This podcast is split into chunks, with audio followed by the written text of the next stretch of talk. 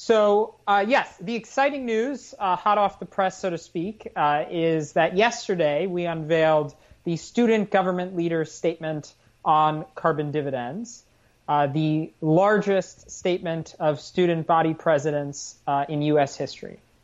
Yeah, so the statement builds off of the Economist statement on carbon dividends, which was unveiled uh, early last year, January, February 2019.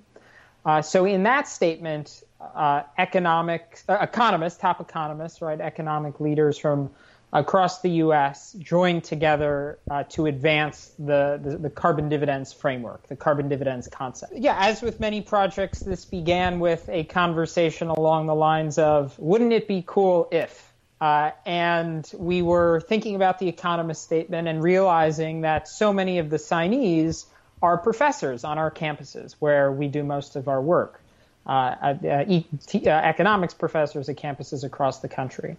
So, looking at, at, the, at that statement and the composition of it, we thought there would be a natural campus tag team here on climate. Our professors stepped forward in the mightiest roar in the history of the economics profession to point the way forward on this uh, smart climate solution that's good for the economy and good for the environment, something all sides can rally around.